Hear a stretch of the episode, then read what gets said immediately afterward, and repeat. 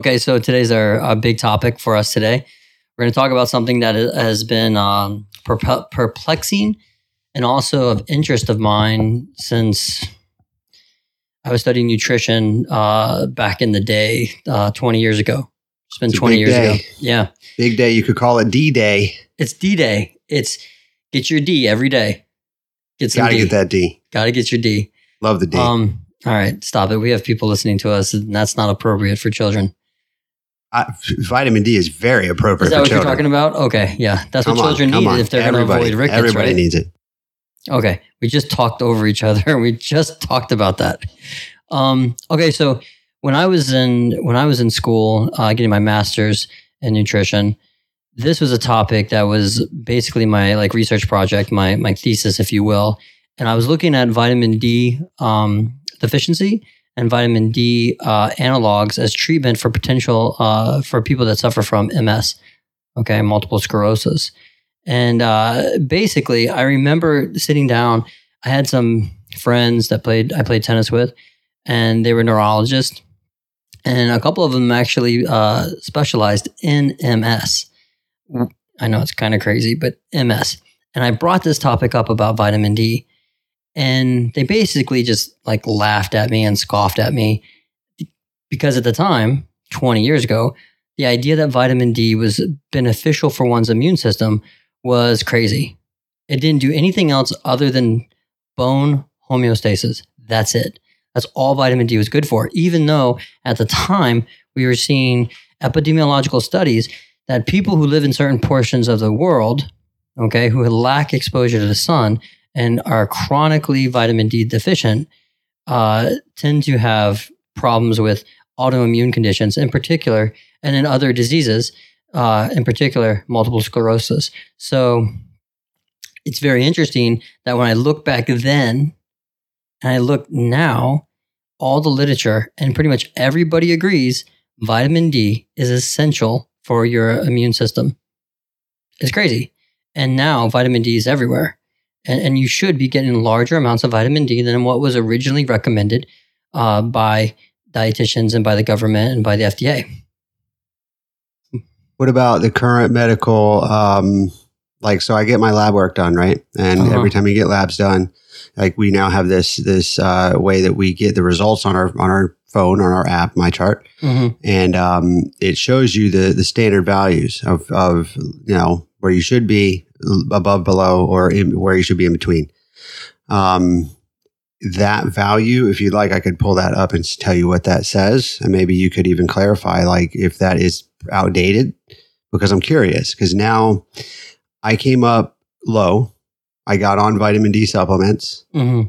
uh, you know, vitamin. Um, and it's a 500, th- uh, no, I'm sorry, it's a 50,000, I think it's, I, I don't know if it's milligrams or whatever, it's 50,000 whatever, Units, most likely, yeah. And to be taken once a week. So I started taking it once a week. Well, obviously 50,000 sounds like a lot and is. My level went above the out, it went above and outside the, the range. Mm-hmm. So then the doctor said, okay, no, you're good. You've got, you're over. So let's just cut it back to once every two weeks. My, well, it wasn't like crazy above, Mm-hmm. but it was outside by, you know, however many units. So I did that. And then now I went back and now the dietitian is a part of the team said, no, you should just do it every, every week. Take those 50,000 every week because if you're a little outside, that's not a big deal. That's not a problem. And so that's why I wonder if that, if that number is, is, is like you said, um, thought to be too low. Well, that that's a great uh, question. The bottom line is we don't know. Okay. We we haven't known for a while, and there's still studies that need to be done uh, that should be conducted to uh, identify better identify the upper tolerable limit or the uh, level of toxicity from vitamin D. And the bottom line is that uh, you can become toxic with vitamin D because it is a fat soluble vitamin. Vitamin. So you do store it within the liver and you do store it within the fatty cells of your body. However, most people, which is weird in a, in a industrialized country, most people are deficient of vitamin D. and that you could say that's a number of reasons because they're working in an office and they're not going outside and they're not experiencing the sun. They're not getting enough fatty fish or fish oil, um, eating enough mushrooms, things like that. Therefore, they're not being exposed. Or they're eating fortified foods like milk or uh, cheese that are or yogurt that are fortified with vitamin D. But the point is, is that we don't know. So what we've done is we've been conservative with the dosage for vitamin D, and that standard that you're speaking to is the absolute minimum to maintain bone homeostasis. It does not necessarily include your immune system. Okay. All right. So here's what I have here on this. I just pulled it up. This is the vitamin D 25 hydroxy That's right. That's um, the ordered by the physician. That's the circulating form of vitamin D. It's not active. Okay. It's the circulating form within your blood supply. Okay. So this says Endocrine Society clinical practice guidelines suggest a vitamin D target level of at least 30 ng-ml. Vitamin D hydroxy, then I'm at, uh, it says here 13.0 to 47.0, and that's got the little green Mhm. target zone. mhm, I'm mhm. outside that zone. I'm above 47.0 at, I'm at 52.4. So Mhm. obviously, it's not crazy above. We're looking at a range uh, from 13 to 47, fairly large range, very minimal, a little bit outside. That's obviously, or most likely, not going to be a problem or cause a problem. But it just sets off the this, and this app it Right. gives me a little exclamation point in red before I open that test. It says, "Check this. Something's outside the limit." Right. We just don't know. So it's Yeah. and and for you, the, the the better question would be: Do you need to supplement, or do you need more sun exposure? You live in a place where it's chronic sun exposure. So if that's not working for you, uh, then do you need to supplement? And if so, how much do you need to supplement to make up for the lack of? Or are the foods that you're eating providing that as well? So what you might be doing is supplementing with a nutrient that you have plenty you have plenty of access to. Mhm. Um, but nevertheless, uh, I I don't we don't know the answer that you're looking for with that. So right. the argument is: do you go more? Do you go less? Uh, and then base it on how you um, on any side of side effects that you that you see present. Okay. Well, I I would feel that I usually get outside enough and get sunlight um, between. Now I can't say that I've been kayaking on a regular basis, hmm but back then, and or I guess it doesn't really matter if it was oh right before that weekend that I saw the doctor, or that week before I saw the or had the test done. Was I kayaking at a at any time? Was I outside doing something? I mean, I'll tell you, you know, if I mow the grass, most, most it's sadly once a month, even Mm. when it's overgrowing. Right. But that's an hour right you're, there. You're running in at night now. And I, I do run more at nighttime. Yeah. Um, I Working during the day work inside during of the day. building. I do. I have lately been getting outside, walking at sunrise or just Mm. after. Very good. so, and I do try to walk at sundown or sunset or around that time for both myself and the dog. Rocco, who's sleeping on the floor, he Mm. didn't get his walk this morning. Um, but that, so that light, I know, and my reason there was to get it into my eyes to set up that circadian rhythm. But I Mm. wonder, and and something that that I, that I was that I heard with that was the that low level light exposure, that low level sun. Is there a difference, do you think, between that sunlight for vitamin D versus a higher sun, more sun, vitamin D later in the day? Mhm. Do we not know? Probably. No, no, we have a good understanding of that. It's not necessarily just the light; Mhm. it's the UVB portion of the light that Mhm. we need. Just There's- higher in the midday. Well, and you need heat. Okay. So the sun, the sun's rays, it, you know, they push out UVA and UVB radiation or wavelengths, and that interacts with your skin and it heats it up. The radiation causes a, a, a heat. That heat interacts with your skin to produce the pre-vitamin D. So, I mean, from what you know, you know that vitamin D largely comes from the sun from us. And there is nutritional elements that we can use to supplement vitamin D or to get more vitamin D, uh, which either way is going to be shipped to our liver right away. But the, the, the point is, is that your body takes acetyl CoA and it uses that. And I've got some notes here. It uses that and it makes uh, what's called 7 dehydrocholesterol, which is the previtamin uh, D4. Okay, let me, sorry. I'm sorry, D3, provitamin D3. So it uses cholesterol. And that basically the acetyl CoA goes through a process, a metabolic process, and it makes 7 dehydrocholesterol, provitamin D3, and cholesterol. Okay. And the Yeah. cholesterol is shipped off to do another job, like shipping nutrients around that will help make other hormones and steroids. So essentially, you have this this uh, uh, pre-stage precursor to a steroid or hormone in your skin, and when the sun hits it, okay, so that's the seven dehydro um, cholesterol, the provitamin D3.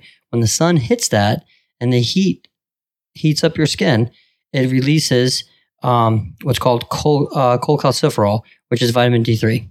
Mhm. Okay. That vitamin D3, which some people supplement with, okay, that vitamin D3 uh, goes straight to the liver. All right. It's circulating in your blood supply, it goes to the liver. Now, if you've eaten anything that contains vitamin D3, like the uh, like fish oil, okay, or supplements, that goes to your liver as well. And once your liver gets that, your liver uh, releases it or metabolizes it into calcidiol, otherwise known as 25 hydroxycholecalciferol. Okay, the 25 dihydroxycholecalciferol is what they're testing in your blood supply. Right. That circulates throughout your whole body. Now, when I was in studying for my master's, they basically the argument was, well, uh, the the vitamin D receptor, also known as VDR, is located within the bone. We know that clearly. So vitamin D is only really active within the bone. But recently, about 10 to 15 years ago, maybe even longer than that, we discovered that VDR, uh, the receptors, lie in pretty much every tissue of the body, every cell of the body, especially the immune system. So the majority of the immune cells have this VDR. And that's what led us to believe that when vitamin D, uh, the 25 dihydroxycholecalciferol, interacts with that receptor, it sets off a chain of events to strengthen your immune system, to calm your immune system down, or to even help your immune system tolerate an event or an environment. So, so that's like a really cool So say that one more time. yeah, it's really cool. It's really cool. Vitamin D will tell your immune system to fight something and to, to keep your health, you healthy. It will tell your immune system, huh, don't don't go don't go crazy. Avoid that storm, aka cytokine storm. Mhm. Okay. Or it'll say, no, no, no. You've got to learn to tolerate this environment. Okay. So it doesn't go crazy, but it doesn't suppress itself to where it can't fight back. Okay. That's so, called tolerogenic. Tolerogenic. Okay. So it, it can it really really manipulates your immune system to behave a certain way, and it it um we talked about this we talk about this every time. It purposely will tell your genetics how to function. So it turns on your genes and it turns off your genes, which I think is the coolest thing. And based on that, that's how your immune system knows how to react. So there's more. So you have it floating around the 25 dehydroxycholecalciferol, vitamin D, D3. Okay. When it gets to certain areas, particularly the kidneys, the immune cells, the colon, the lungs, the GI system, whatever it may be, even the skin, um, it goes through another metabolic process. And that's where it has an effect either on your endocrine system to help you with hormonal production, or it helps you with uh, your immunity, your innate immunity, which is what you're born with, right? So it strengthens that and sets it, you know, and wakes it up. Or it, it uh, improves the adaptive immune system, the immune system that you get from natural immunization as you grow, as you are exposed. Uh, and so this vitamin, this hormone, this steroid that we produce is really cool and its mechanism and its travel. And when it's activated, it's no longer uh, 25 dehydroxycholecalciferol. it now becomes 125 dihydroxy cholecalciferol. So the 125 is the the more is the active form. That's what sets off the chain of events that we just talked about. Whereas the 25 dihydroxy cholecalciferol is just the form that circulates within your blood. Hmm. Ain't that cool? Yeah, I'm. I'm. I lost you for a second there, towards the end, almost. okay. What do you need? Uh, so we've got the 25 circulating through the body. The That's right. 25 um, hydro Di dehydroxy. dehydroxy. 25 dehydroxy circulating through the system, through the body. Mm-hmm. And then the 125 Mm-hmm. is what and does what? It's the active form. So when that 25 is, uh, comes across like your immune system hmm and it has to attach to that VDR, that vitamin D receptor that we just talked about. Right. When it does that, it goes through a chemical process, metabolism, or a biological process, if you will. That process makes makes it into 125. When it's 125, that's when it has its action. That's when it's Okay. working. Uh-huh. Okay. So that working uh, hormone, that working vitamin at that point hmm is now ready to strengthen your immune system, quiet it down, or build up a tolerant environment. So when you're saying it strengthens the immune system, Mhm. we're talking about specific cells or specific. Yeah, you're right. Yeah, it, it does it uh, two different ways. It'll either uh, wake up and put on alert the innate immune system Right. and help that get stronger, or it'll do that as well to the adaptive system, the system in which you know you have the T cells and the B cells. So it'll have an effect on them as well, and it's a different effect for both of them. Um, and then and then of course this this same one, the 125, that also has an effect on your stomach, which will help you or your intestines and your um when it interacts with your kidney, it'll help you absorb calcium, regulate calcium intake, phosphorus intake, and help you with your bone homeostasis. So, but going back to the immune system, I have a number of uh, of articles here which we can talk about. But basically, what they find is that it modulates the immune system. It uh, differentiates the immune cells, such as the monocytes, hmm the macrophages, the natural killer cells. Okay. It um, will also do that to the T cells, in particular the T helper cells. It can help regulate the transformation of a T helper cell into a Treg cell. I don't know if you remember the Tregs. The Tregs are what were found in the uh, mucosal lining of the intestines, Right. and they help identify food, which is a foreign particle, hmm uh, or a, vi- a bacteria or virus. And it has to identify that and it has to figure out which one to attack and which one to solve or which one to like leave alone. And so when you're talking about somebody with um, leaky gut syndrome, hmm that's where the cells are like separated and a food particle goes in between that to inside your body. The immune system, the Treg cell, will miss it and your immune system can set off an autoimmune reaction. Well, the vitamin D will help you hold those tight junctions, the gap junctions or the Mhm. adherens, the adherent junction tight so the food particle can't slip past the intestinal wall. Okay. And then it also helps differentiate the Treg cells.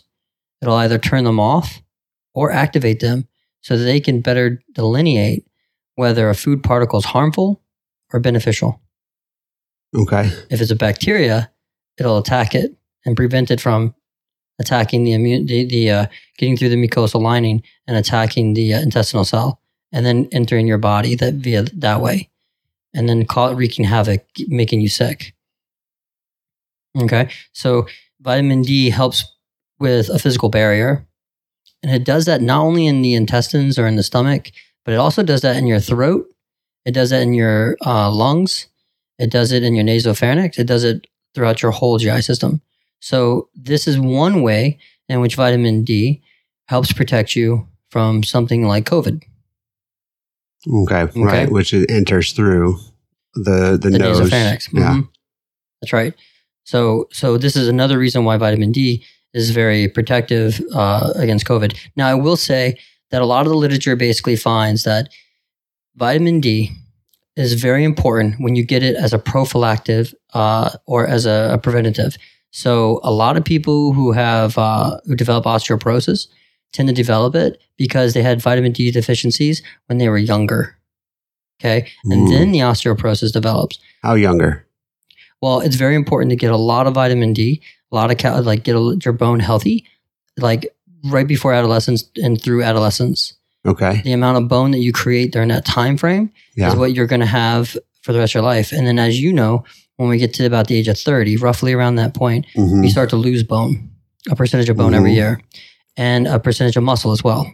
And so it's Right. very important at that point to do some physical activity that will basically help you keep your bones strong. Okay, that makes sense. Okay. I, I've I had recently been thinking about myself versus and and other people at a younger age, adolescent, working out, getting strong, doing you know living a certain you know, I guess lifestyle um, for athletic purposes, sport purposes, and I felt like because I did that then, it left me more equipped, more suitable, left my body, it set my body up to always be able to kind of go back and start again Right. without having to redevelop that base almost, if you will. Um, Makes you I look, like Mark Wahlberg, right? well, not necessarily, but I think that I see other people at you know a, a mid to later stage of their life who struggle to kind of get that base built to then put on more strength or muscle or bone mass. And so that so that kind of makes sense. That almost almost validified what I my my hypothesis of early age exercise strength training will develop a body or will will basically you know make a body that is ready to do that at any phase or at any stage or life of life. Right. Um So, so I don't know if you know the story of rickets. Basically, um, I believe it was in, uh, in English Sciences they discovered the vitamin D. mm, But uh, at the time, before they discovered vitamin D, there was a, a plague of rickets among children. Rickets is where the uh, the bones are immature and uh, legs bow out a little bit, and it renders them uh, as a deformity as they grow older. And what some science, what some physicians discovered was that if you expose them to sunlight for a period of time, it helps prevent rickets. okay Again, though, if you are deficient with your vitamin D, you're going your immune system is going to struggle. If you are really, really deficient in your vitamin D, your bone is going to struggle. So it's there's kind of like a hierarchy of importance or uh, multiple functions of vitamin D. It does multiple things, right and it works with other nutrients. It doesn't work by itself. It, it strengthens your immune system with vitamin A and vitamin E, and it works with selenium, and it works with iron, and it works with calcium and phosphorus, uh, and vitamin C, which is why you know during the COVID crisis, people who took a list of vitamins like vitamin C and the B vitamins and D did you know do very well, and it helps a, a lot. But if you struggle to get those nutrients at a young age, you've lost that base. I'm idealistic though, so I don't think that once you don't have it, you can never get it back. This is an idealistic viewpoint from mine. I think you can. I just think it's harder and more Right. timely. Yeah. Um, to build that base, I think you can always build a base, but the, at the time that you're building the base, you're vulnerable. Right. Okay. I mean, and and that that's logical. Uh, it Well- took it takes time to to build it, and if you're in the middle of growing, you when you're a child and you're growing, Yeah. and building it, then I mean, it's not built overnight when you're a kid. It takes 18, 20 years to to fully get to your mature body. Um, but and you're also in the state of growing versus once you hit that certain age, you're not growing you're almost devolving or de, you know you're losing at that point. Yeah, exactly. So, So, you the- have to do enough to counteract that loss and also then gain more at that point. That's right. So that makes perfect sense. So the stronger the base, the better off you're going to be. Right. Well, the same thing is true about your immune system. The stronger your immune system is initially, okay, the when you do come across an infection, it's less likely to impact you. If you have a frail immune system and you get hit with an infection, well, obviously it's going to hit you very hard. So what we've seen with vitamin D is that if you get an infection, a respiratory infection such as COVID, and then you start taking a bunch of vitamin D, your body's trying to play catch up. Right. And it's going to help it, but it's trying to build that base again, and then it's trying to fight it at, at the same time. right. And it's not necessarily very well prepared. But if you get it beforehand, this is the important part. If people address their health as soon as possible, before they even have health problems or before they're at risk or vulnerable to health problems, if they set that strong foundation, that base by getting enough vitamin D and vitamin A and E and K, all that stuff, then when they do get hit by something, guess what? They can bounce back quicker. It's less, uh, um, there's less of a sequela from it. And that's the biggest thing. We really have to set people up to succeed as Right. opposed to catching up. right?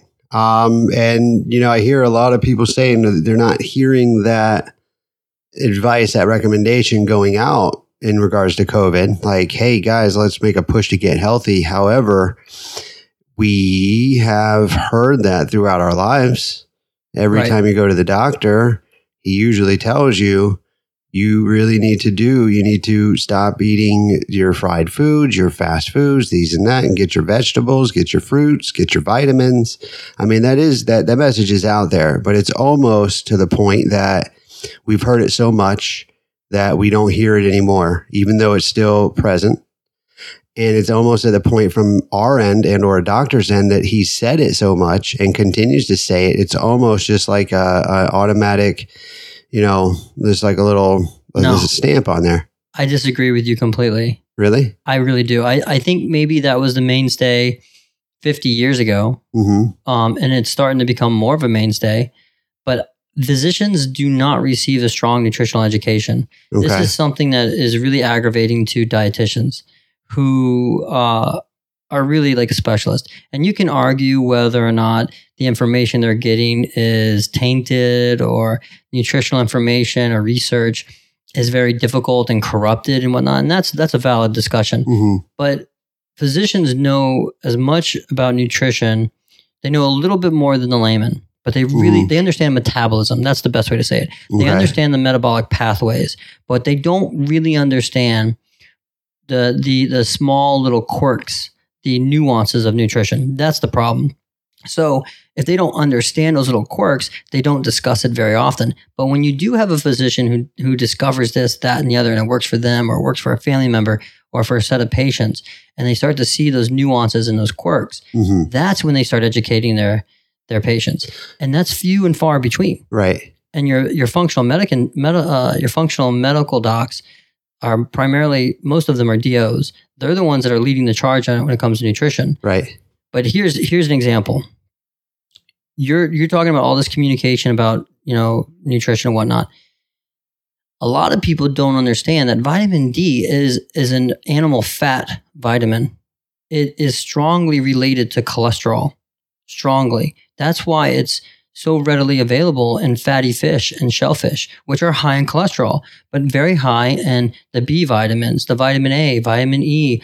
They're high in iron, zinc, and selenium, but high and very high in vitamin D.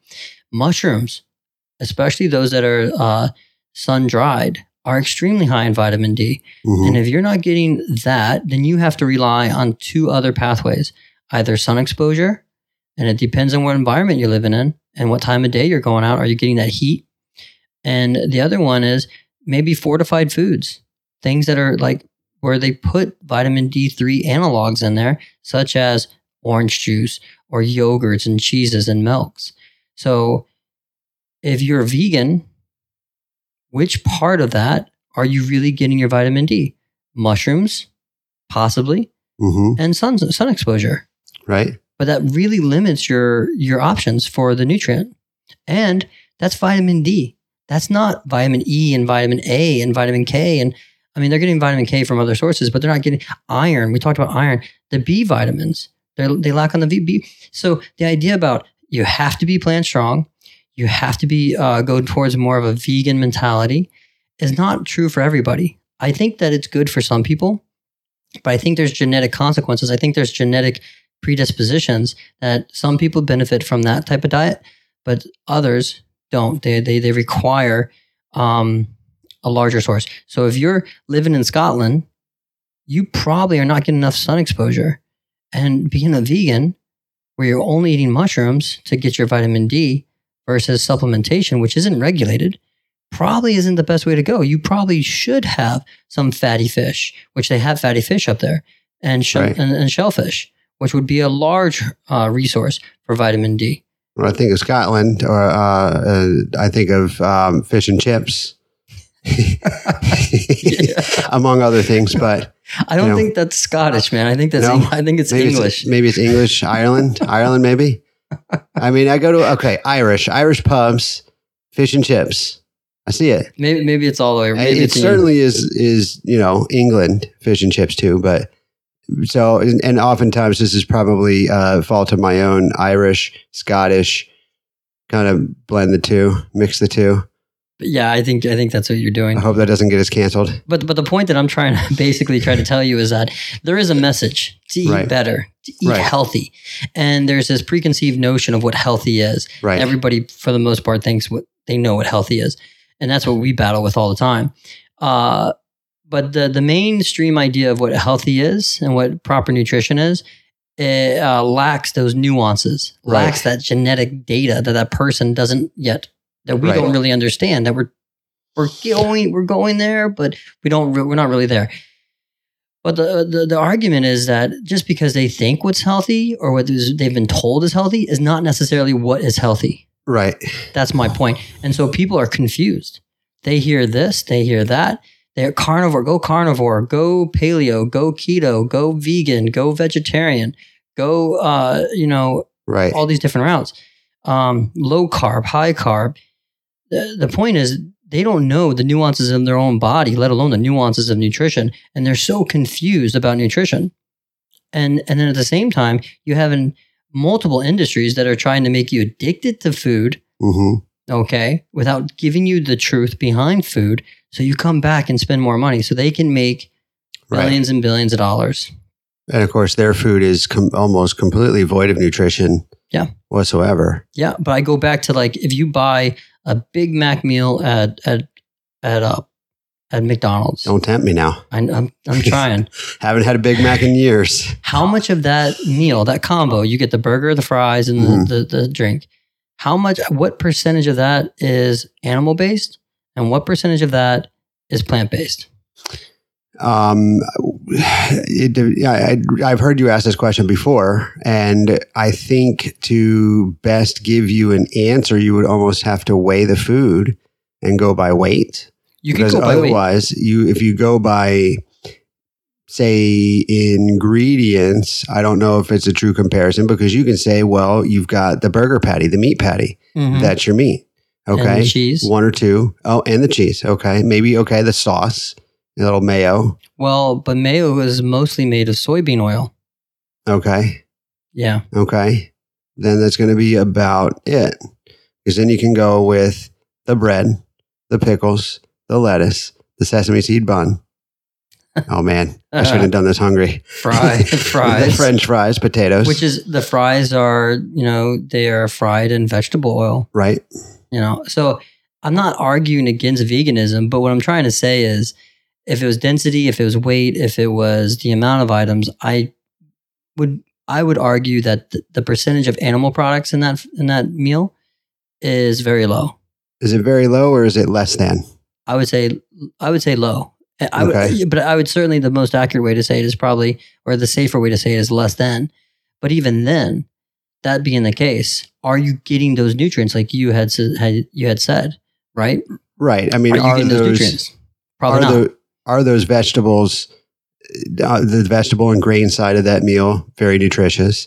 Furthermore, is that beef patty even nutritious beef? exactly. That That- beef Exactly.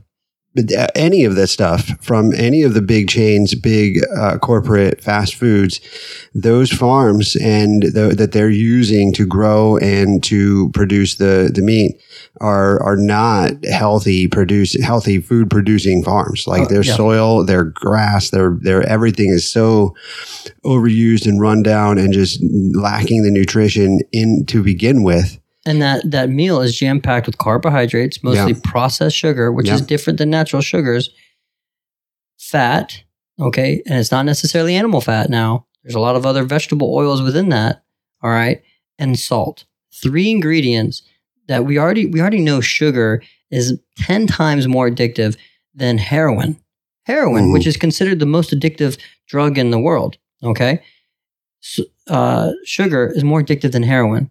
You add salt to that, now it's even more addictive. You add fat in there. Well, now you're changing the person's palate. Mhm. You're mixing that palate because in nature, in nature, you don't see high carbohydrate, sugary foods that are high in fat. Okay, when we're talking about a whole food perspective, you Right. don't see high fat, high protein foods or just high fat foods that are high in sugar too. That combination doesn't go together. Right. But now, with these processed Yeah. foods, you have the three; those three uh, uh, nutrients are intermingled and manipulated because they know it's going to be addictive.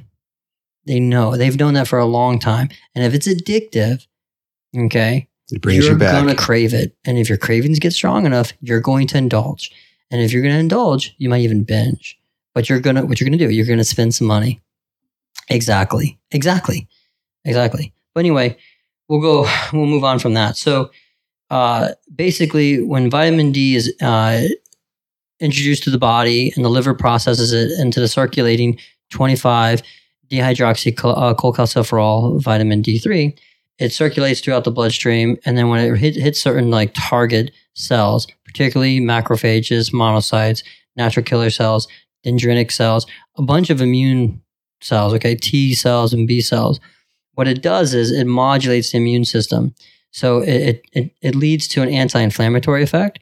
It will instinctively tell the T cells to uh, calm down a bit, okay, and help regulate their transformation into other immune cells that will either give you a physical barrier or prevent or um, produce chemotoxins to kill bacteria or viruses or other forms of uh, harmful infection.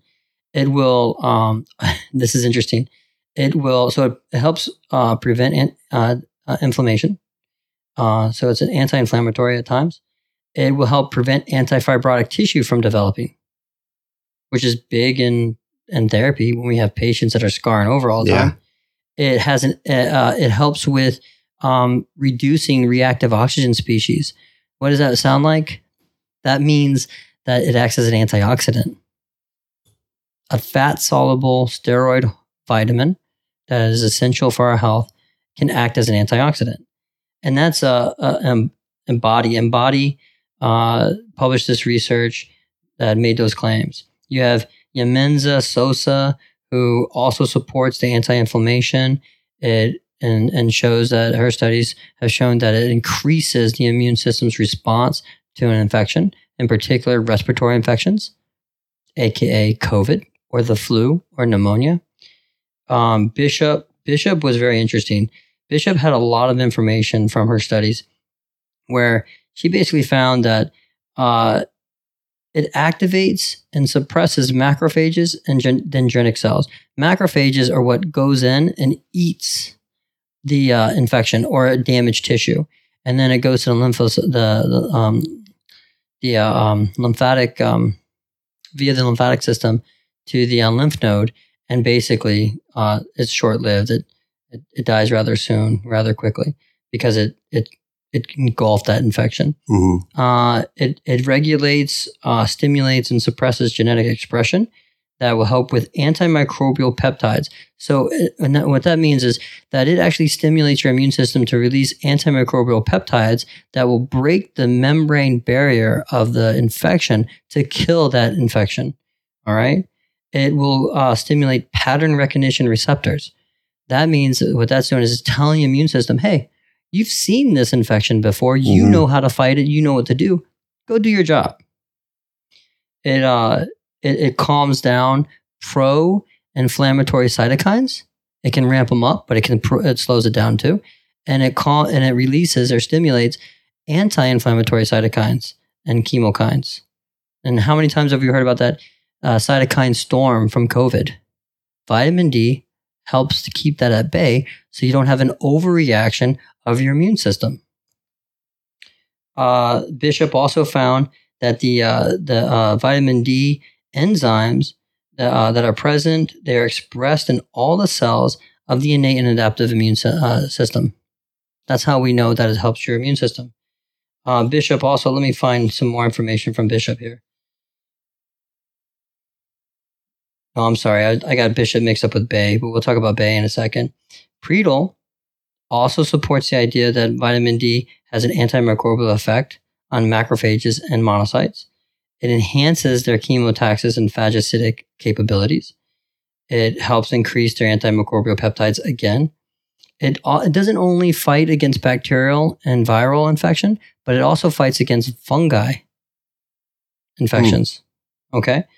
Um, it, has been shown time and time again to decrease respiratory infections.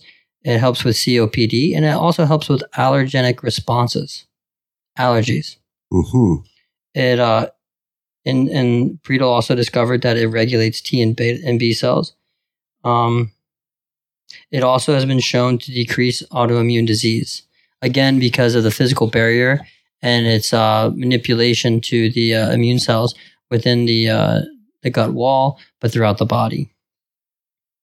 Prietl found that um, it inhibits B cells from differentiating or proliferating, so they don't get out of hand. Okay, it'll initiate apoptosis, which means is that it tells a cell if a cell is infected, sometimes a cell is programmed to die, or if the cell is, you know, damaged or something bad happened, that cell will commit suicide. That's what apoptosis means. Well, vitamin D can encourage that or lead to that. And if that cell does not do that, then the infection can spread mm-hmm. or even a tumor can develop. Right. So that's an important process. It also helps decrease immunoglobulin production. Immunoglobulins are uh, those um, those innate antibodies that we produce that can cause a strong immune reaction. So this will help suppress it a little bit, so that way you don't have too strong of a reaction. Uh, it uh, it causes autoreactive anti. Um, it regulates B cell production of autoreactive uh, antibodies within autoimmune dis- uh, diseases. Um, it will shift the immune system from a pro inflammatory state to an anti inflammatory state. It'll shift it. Okay.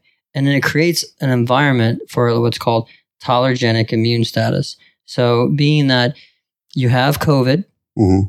Okay, you're going to get a cytokine storm because you're trying to fight this viral infection, but vitamin D will help your immune system calm down and tolerate the environment so that way it doesn't overreact and hurt the host, the body.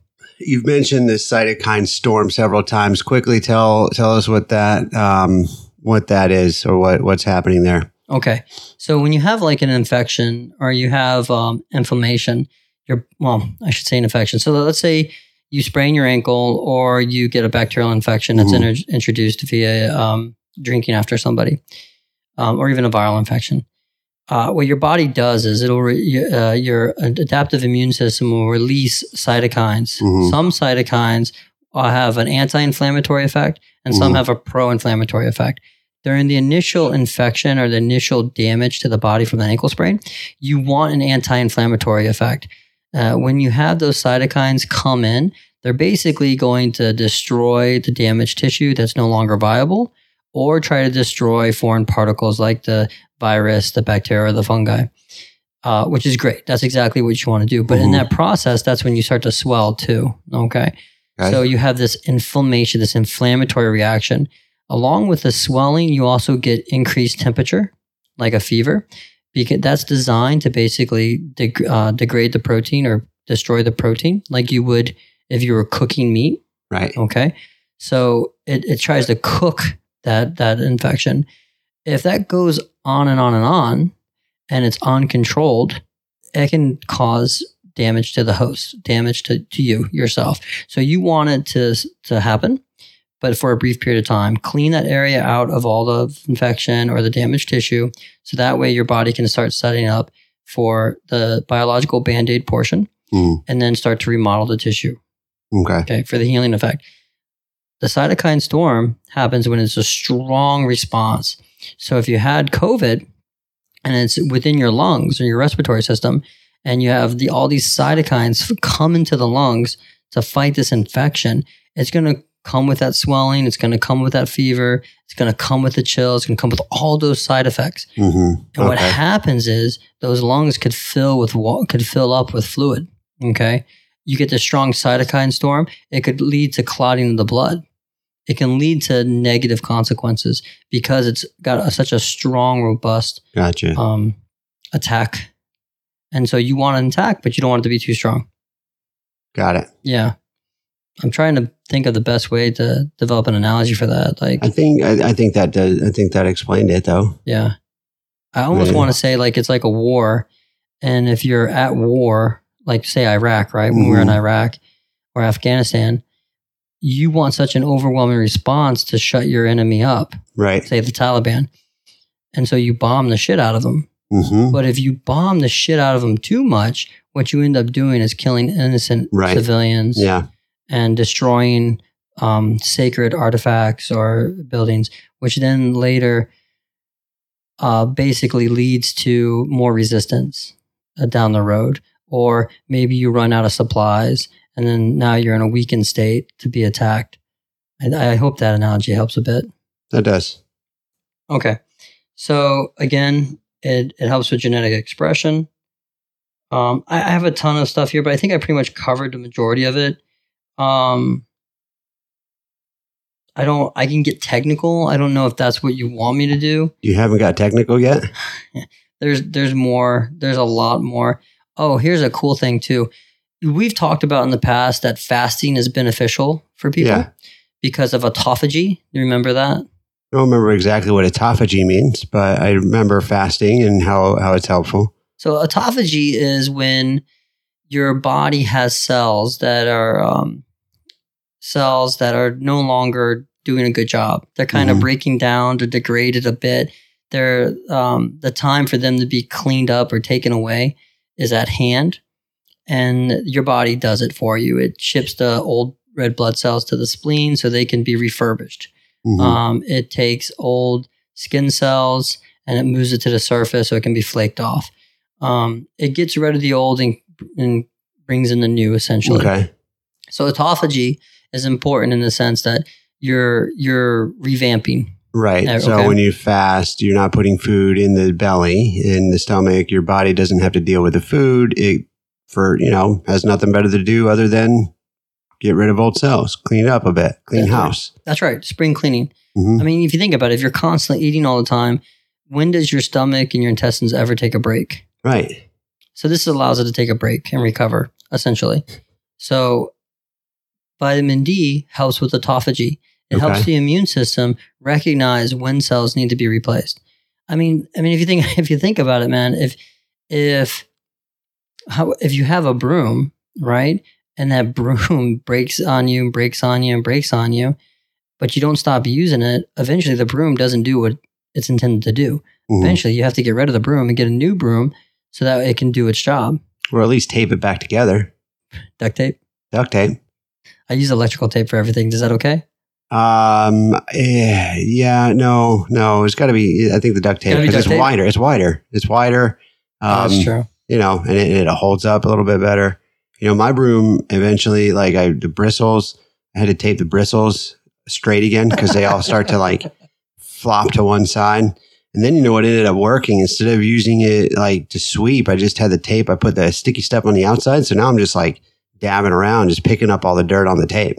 That's So that way I don't have to dustpan it and lift this this pile of stuff, and then you pan it, and then it's a line of dirt, and it's like you can never get that last little bit of line. So duct tape, boom, so much for working harder versus smarter, right? Yeah. Yeah, Um, yeah, I think we pretty much covered everything about the uh, about vitamin D.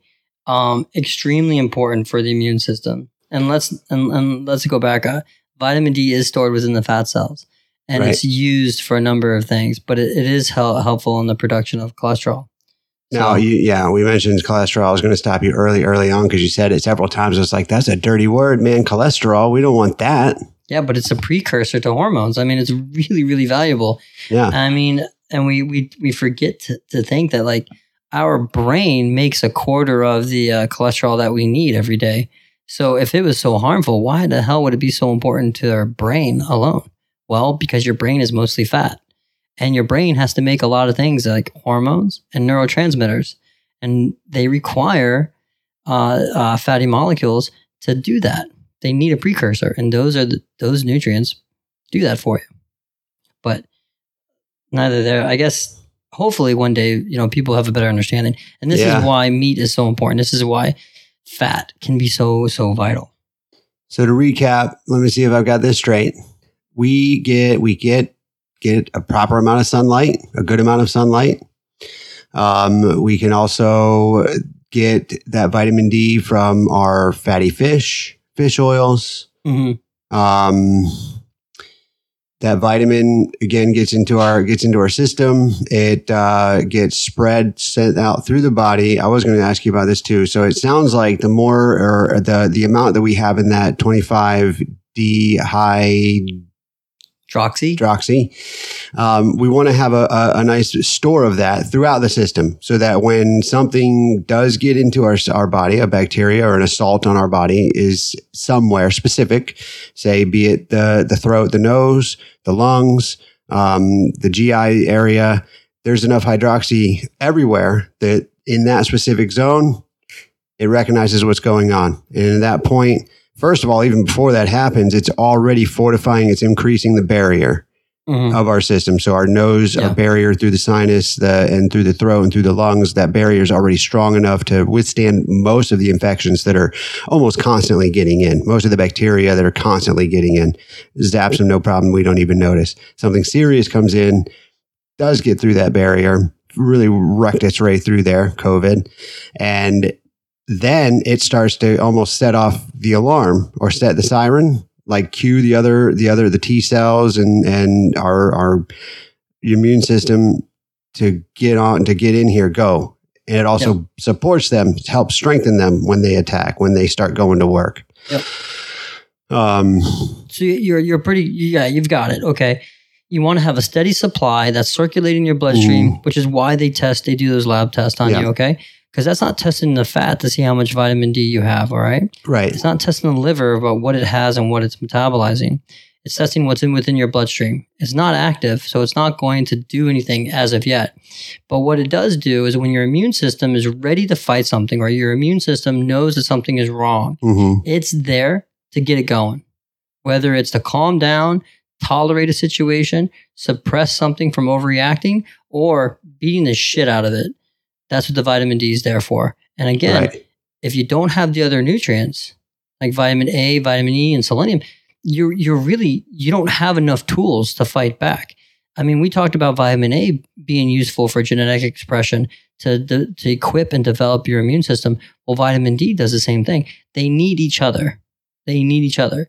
Again, vitamin C is a water soluble vitamin. Okay. And so is vitamin and the B vitamins. They're water soluble. So they're circulating as well, helping out your neurological system, helping your immune system. But if you don't have that fat soluble piece like vitamin A, D, and E, then they're not able to, han- they can't handle everything. They can't handle everything. So the fat solubles are there to handle, help handle the rest right and they work together in what's called synergy. Okay. It's a synergistic reaction to give you the best chance at survival. But here's the cool thing. So your liver metabolizes that. Your thyroid, your parathyroid especially, helps regulate what vitamin D is going to be used for. So the parathyroid is going to help tell the vitamin D, hey, you need to go and help out support the bones, make the bones stronger. Um, and it, or it goes to the stomach and say, hey, stomach, absorb more calcium. All right. And, and, and retain the calcium that we have so it's not leached from the bone. All right.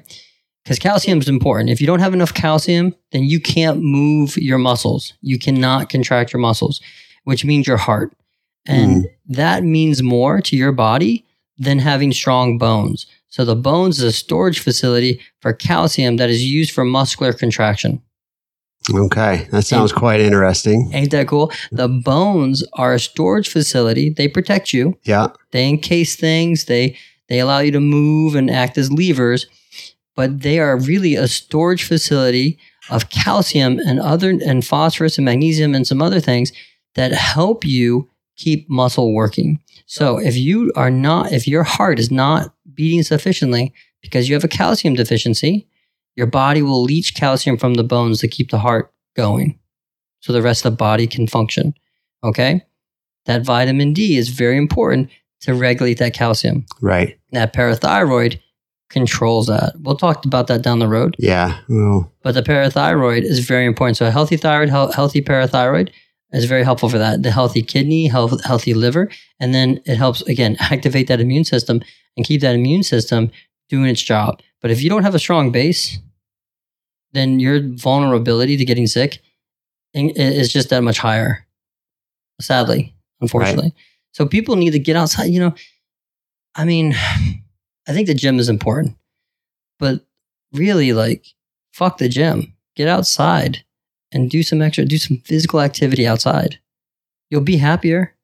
yeah. I mean, when you exercise, I mean, have you ever had seasonal syndrome? I don't think so. You ever heard of it? I've heard of it.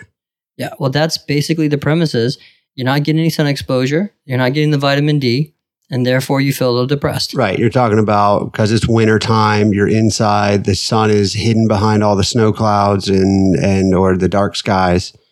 Um, so you're not, you're not outside, you're not getting that light. That's right. And you feel a little worn down a little bit. Okay. And you and, it, and oh, when I was reading through the literature, this is a really interesting. I, I find this to be very interesting. The majority, the, the peak time of the uh, vitamin D deficiency occurs at the end of winter. Hmm The peak time of vitamin D uh, storage or um, exposure is at the end of summer. Right. Okay. So at the end of the summer, which makes a lot of sense, right? Because Right. the sun and whatnot. And then you go through the fall and the winter. And at the end of winter is when you tend to be the most efficient, hmm especially depending on where you live. Um, if you're living in like northern Michigan, you only get so many years of, sun, of sunlight. Right. Well, that also mirrors the time frames of when the flu is the worst Right. or when uh, uh, other infections are the worst. You know, COVID. COVID will be gone by the summer. Well, this is the reason. Yeah. This is a potential. I wouldn't say it's the reason, but this is one of the reasons why you Well, had you combine that- saying that. you combine that the exposure is which it, it sounds like it builds up builds up builds up builds up so you're getting more sun getting more sun you're getting more vitamin d the levels go up you keep getting it through the summer they go up they go up they hit that peak you stop going outside then it starts to drop combine that with the fact that you're inside with potentially other people who do go to work and go places and be with other people who are inside and now you're just spreading everything indoors hmm and you don't have those levels of vitamin D and other other you know immune defenses, so the sicknesses go up. That's right. So you need to have a robust base. Mm-hmm. Then you need to build upon that base, have like readily available equipment. Mm-hmm. And then when you go through periods of drought, like the wintertime, Mm-hmm. you're less vulnerable to fight the infection or uh, whether it's fungi, bacterial, or virus or any or, or an injury. You know, if you sprain your ankle again, you're less vulnerable and more capable to recover, to heal, and then to redevelop. I like those stages a lot. When I talk with my patients, I'll tell them this is the time for recovery and healing. There's a framework here. There's a time frame. We talk about it all the time. Yeah. There's a, uh, the rate of tissue healing. If you're a physical therapist and you don't know what the rate of tissue healing is, then you need to go and you need to look that up because that is a great way to communicate with your patients so they have a better understanding of the process and a better understanding of why it takes so much time to strengthen a tissue anatomically versus neurophysiologically. It's a better understand, it helps them better understand why a ligament takes longer to heal versus muscle. And then you can communicate better with the physician or help remind a physician or another provider or a pharmacist or that patient, hey, you tore your ACL. This is why it takes you one to two years to fully recover.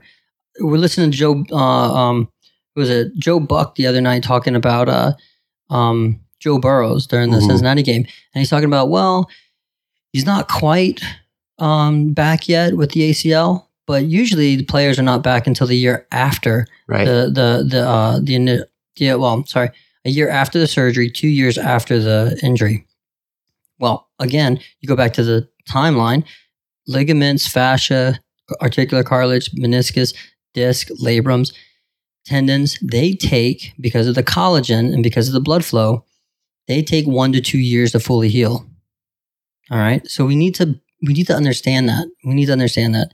And then at the same time, we need to understand this is the point we recover. We're not going to be aggressive. This is the point to finish healing. Let's stay mobile. And then this is the point we're going to develop you so you're less vulnerable down the road. Right. And the same is true about vitamin D. Kids, get your vitamin D. Let your kids go outside and play in that hot sun. Yeah. Which isn't, I think, being done as much now as it was when we were kids. And Yeah. certainly not when our parents were kids. It's sad because I think there's so many different things. I mean, like down here we had what we had red tide and blue green algae, mm-hmm. and then you had all the, the death to the fish. So you can't, if you fish, you got to throw them back. You got to be careful of certain types of fish. Then you had COVID and you're locked in and, and you're afraid of like child molesters. So kids don't get to go outside and, and play around. And, and uh, you're scared about everything. And so your Right. freedom is just ratchet down Yeah. you know and then you're busy yourself you can't you know you have inflation going on the economy's not doing well you have to have two parents work at the same time and then when the kids come home they got to do that massive amount of home so what, what are we doing to ourselves Yeah. we're, we're killing ourselves man we're, we're killing each other we're not helping each other at all live the best life that we could possibly have i think i don't know about you but that's just me Well, I don't have kids, for starters. So I don't have to worry about that. heads up I'm coming home. Oh, you know, what we should also talk about the the fact that the majority of um, people that struggle with co- COVID had, were obese. Right. Okay, they're obese, and then you have a majority of people that struggle with COVID. It wasn't as high as obesity, but it was also type two diabetes. Okay. These are the same individuals that are probably not getting the right amount of nutrition. They're probably the same individuals that also are sedentary and not having that exposure to to the sun to get the nutrient. At the same time, you have individuals, the, the black population were hit the hardest by COVID. And a lot of people uh, would go back and forth to a lot of like the social, uh, psychosocial, cultural, uh, economic situations. And I think that has a lot to do with it too, with the uh, available nutrition and whatnot. But also, uh, one would say that uh, if you're black, you have a resistance in your skin to sunlight and heat, uh, melanin. Hmm melanin is produced so that way you are less likely to um, burn your skin. It's what you do. Your body your skin cells produce it to adapt to sun exposure. So that's why you that's why you get a tan. That's why you get a you know so you are less resistant to burning your skin. So again if you're out in the sun too long and you get a, a sunburn that's equivalent to putting your hand on a stove and burning it. You're getting like uh, you're getting um oh what's it uh, what do i want to say here? It's like a, a type 1 burn versus a type 2 Mhm. versus type 3 um, and of course the higher the number the the more relevant the burn is. Right. um, so if you're black you get less uh, less of that vitamin that uvb exposure uh, penetration and less that heat ex- uh, penetration so the point i'm trying to make there is that they may require more uh, a, a larger amount of time more exposure to the sun to produce to basically initiate the vitamin D production within their skin, especially if they have uh, um, uh, if they have less access to the nutrients to the foods that would provide these nutrients.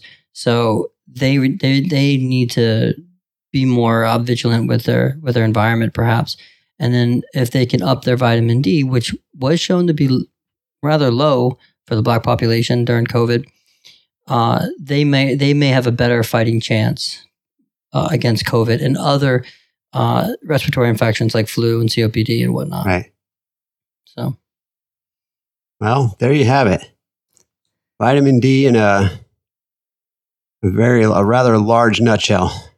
it's it's but it's cool, man. I got to tell you, I, I it's nice to see uh, the opinion, the perspective turn on it because when I was studying vitamin D, it was uh, not fun being laughed at. You know, thinking that it was going to be um, talking with people that were the so-called experts that it was important for the immune system. It, you know, you don't want to be the outsider, but it's so funny how things change over such a short period of time.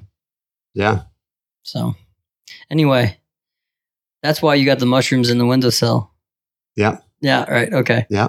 Eat your mushrooms, especially if they're sun dried, and not just the psychedelic kind, the uh, edible kind, the Yeah. uh, gourmet kind. Gourmet. Gourmet. Mm. Yeah. I All right. Do you have anything else to add, man, or are we good? No, I think we're good. Okay, we can cut it up, make it real short. I hope this was not too complicated. I hope it was an enjoyable conversation. Uh, and I hope it was very informative for people. Again, we're doing this. Uh, we want to provide this service as a free um, commodity for everybody. Uh, however, we do uh, ask for if anybody wants to uh, donate to our Patreon account, it would help us stay alive. And then also 25% of our proceeds will go towards uh, certain foundations like the Cystic Fibrosis Foundation, which suffers quite a bit from respiratory infections. Uh, it'll also go towards um, the Muscular Dystrophy Association. I want to help those those kids out as much as we can, and then also um, SMA, Spinal Muscular Atrophy Association, as well.